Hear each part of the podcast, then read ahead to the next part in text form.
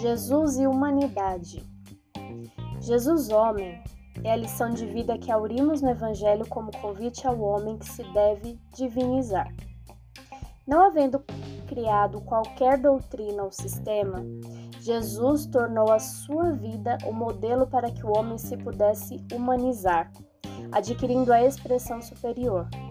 No seu tempo, e ainda agora, o homem tem sido símbolo de violência, prepotência e presunção, dominador exterior, estorcegando-se, porém, na sua fragilidade, nos seus conflitos e perecibilidade.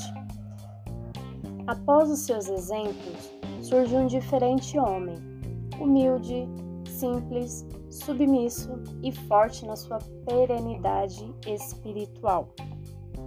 Enquanto os grandes pensadores de todos os tempos estabeleceram métodos e sistemas de doutrinas, ele sustentou no amor os pilotos da ética humanizadora para a felicidade. Não se utilizou de sofismas, nem de silogismos, jamais aplicando comportamentos excêntricos ou fórmulas complexas que exigissem altos níveis de inteligência ou de astúcia. Tudo aquilo a que se referiu é conhecido, embora as roupagens novas que o revestem. Utilizou-se de um insignificante grão de mostarda para lecionar sobre a fé. Recorreu a redes de pesca e a peixes para deixar imperecíveis exemplos de trabalho. A semente caindo em diferentes tipos de solos para demonstrar a diversidade de sentimentos humanos ante o pólen de luz da sua palavra. O sermão da montanha inverteu o convencional e aceitou-o sem discussão, exaltando a vítima inocente ao invés do triunfador arbitrário, o esfaimado de justiça, de amor e de verdade, em desconsideração pelo farto e ocioso, dilapidador dos dons da vida. Jesus é a personagem histórica mais identificada com o homem e com a humanidade. Todo o seu ministério é feito de humanização, erguendo o ser do instinto para a razão e daí para a angelitude. Igualmente, é o homem que mais se identifica com Deus. Nunca se lhe refere como se estivesse distante ou fosse desconhecido ou temível. Apresenta-o em forma de amor, amável e conhecido, próximo das necessidades humanas, compassivo e amigo. Reformula o conceito mosaico e atualiza-o em termos de conquista possível, aproximando os homens dele pela razão simples de ele estar sempre próximo dos indivíduos que se recusam a doar-se-lhe em amor. Referindo-se ao reino, não o adorna de quimeras nem o torna pavoroso. Antes, desperta nos corações o anelo de consegui-lo na realidade da transcendência de que se reveste. Nega o mundo, sem o maldizer, abençoando-o nas maravilhosas paisagens nas quais atende a dor, e deixa-se mergulhar em meditações profundas sob o faiscar das estrelas lumifêmeras do infinito.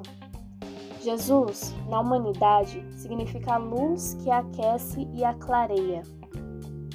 Se te deixastes fossilizar por doutrinas ortodoxas que pretendem nele ter o seu fundador, renasce e busca-o, na multidão no silêncio da reflexão, fazendo uma releitura das suas palavras, despidas das interpretações forjadas. Se te decepcionaste com aqueles que se dizem seguidores dele, mas não lhe vivem os exemplos, ouvida-os, seguindo na simplicidade dos convites que ele te endereça, até agora estão no conteúdo das suas mensagens, ainda vivas quão ignoradas. Se não lhe sentiste o calor, rompe o frio da tua indiferença e faze-te um pouco imparcial, sem reações adrede estabelecidas, facultando-lhe penetrar-te o coração e a mente. Na tua condição humana necessitas dele, a fim de cresceres, saindo dos teus limites para o infinito do seu amor. Jesus veio ao homem para humanizá-lo, sem dúvida.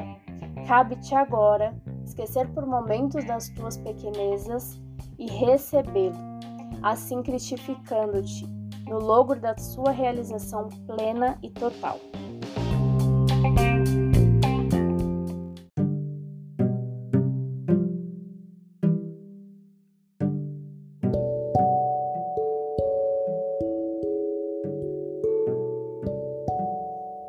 Acho que uma coisa que eu percebo muito nos textos da Joana é algumas palavras eu preciso ler com calma e buscar o significado, então algumas palavras são bem diferentes e bem rebuscadas, pelo menos para mim.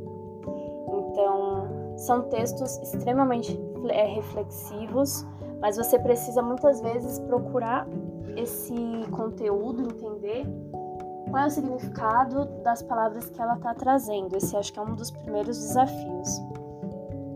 O segundo desafio que eu vejo é talvez relacionado a um pouco da nossa arrogância humana, de querer interpretar da nossa forma. Muitas vezes eu percebo, esse é o terceiro texto que eu leio do livro dela, né, Jesus e a Atualidade, e eu percebo que ela está sempre tentando assim chicotear, mas para o nosso bem. Então, assim, dando aquele puxãozinho de orelha, abrindo, né, mesmo os nossos olhos para que a gente deixe, né, aquela nossa atitude do velho espírita, né, eu vou chamar dessa forma, do velho espírita de lado e passe a enxergar Jesus, as suas atitudes, os seus comportamentos e as suas ações como realmente elas são.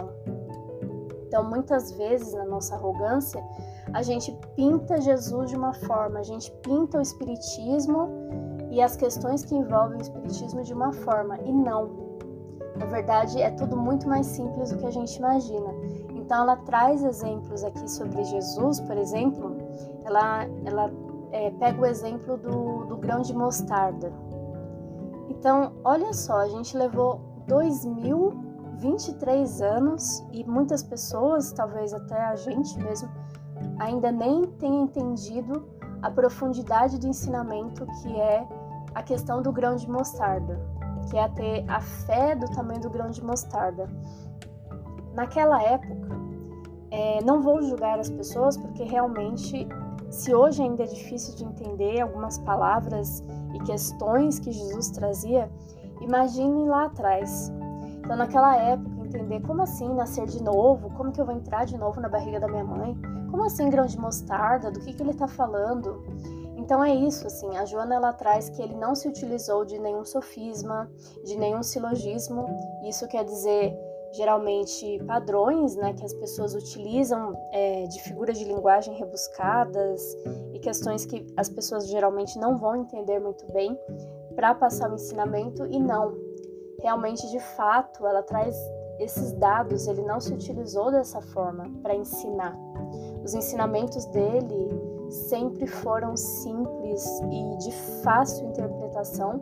Naquela época, com certeza, não. Mas hoje, digamos assim, não existe mais desculpa para a gente falar que a gente não entende ou que a gente interpretou de outra forma, sendo que ele está sendo ali claro como a água nos seus ensinamentos, né? E aí ele utilizava questões do dia a dia das pessoas, então ali as pessoas que se reuniam com Jesus para ouvi-lo eram a maioria de pessoas pobres, pescadores, então ele remete a essa questão, né, que ela traz aqui das redes de pesca e dos peixes, então, para trazer exemplos de trabalho, então, sobre a semente caindo em diferentes tipos de solo, que ele traz aquela informação que uma germinou, a outra não aconteceu nada. Então, assim, realmente, quando eu me coloco naquela época, talvez sim, muito difícil de entender, por mais que ele tenha utilizado palavras simples e exemplos do dia a dia para trazer as parábolas que ele contava. Mas hoje, né, com tanta evolução com relação à educação, com todos os passos que a humanidade deu com relação ao aprendizado, já, digamos assim, não tem mais desculpa. Então, mas eu acho que uma questão aqui é muito importante trazer para vocês. Quando ele trazia também, né, preciso ter olhos de ver, ouvidos de ouvir. Então, assim, na minha visão, né, trazer muito esse coração aberto para esses ensinamentos, porque são ensinamentos muito simples. A gente tá falando de uma pessoa aqui que falava de uma forma muito simples e didática, o que é muito difícil hoje em dia. Hoje em dia as pessoas querem falar com palavras bonitas, rebuscadas, aquela forma assim, a pessoa ela fala uma frase assim que você fica com a boca aberta, mas na verdade ninguém entendeu uma só palavra do que ela trouxe. E Jesus não, ele trazia, né, esse exemplo de humildade e simplicidade. É esse o homem que a gente precisa voltar a ser. Não esse homem dominador que a gente se tornou, esse homem prepotente, violento, símbolo de violência que a gente se tornou. A gente precisa voltar com essa humildade. Eu acho que talvez esse é um dos maiores ensinamentos que eu enxergo nesse terceiro texto aqui da Joana. Né? Então ela fala que Jesus é a personagem histórica mais identificada com o homem e com a humanidade. Né? Então todo o seu ministério é feito de humanização. Tá aí o ponto que a gente queria chegar. Humanização. Né, que é o que falta hoje em dia. E aí ela traz a questão, né, dessa evolução do instinto para a razão e da razão para a angelitude. Se a gente parar para pensar, talvez a gente ainda esteja lá no comecinho, ainda esteja falando de instinto, tentando ralar, lutar para chegar na razão. Esse é um dos pontos importantes também. Quando ela traz também essa aproximação de Jesus, é outro ponto muito importante, porque Deus, ele tá tão próximo da gente que a gente quer também rebuscá-lo, torná-lo dominador, torná-lo uma pessoa que se vinga, que vai fazer acontecer, e na verdade ele também não é isso. As pessoas pintaram ele dessa forma. E aí, para finalizar, esse finalzinho aqui é perfeito, né, sobre as decepções que a gente tem com aqueles que se dizem seguidores dele, que estão em todas as religiões. E aí não vivem os seus exemplos. Então, assim, é um ponto muito importante, porque ó, eu acredito que aconteceu muito com todos nós, assim. Esquece. Ouvi dessas pessoas e foque na simplicidade de Jesus. Endereça a eles, né? Entende quais são as mensagens reais que ele veio trazer, né? Então, assim, esquece toda essa condição humana que a gente vive e continua, né, batendo cabeça para entender as pessoas e, de fato, aceita que Jesus é a simplicidade, é a humanização personificada, e é a ele que nós devemos seguir.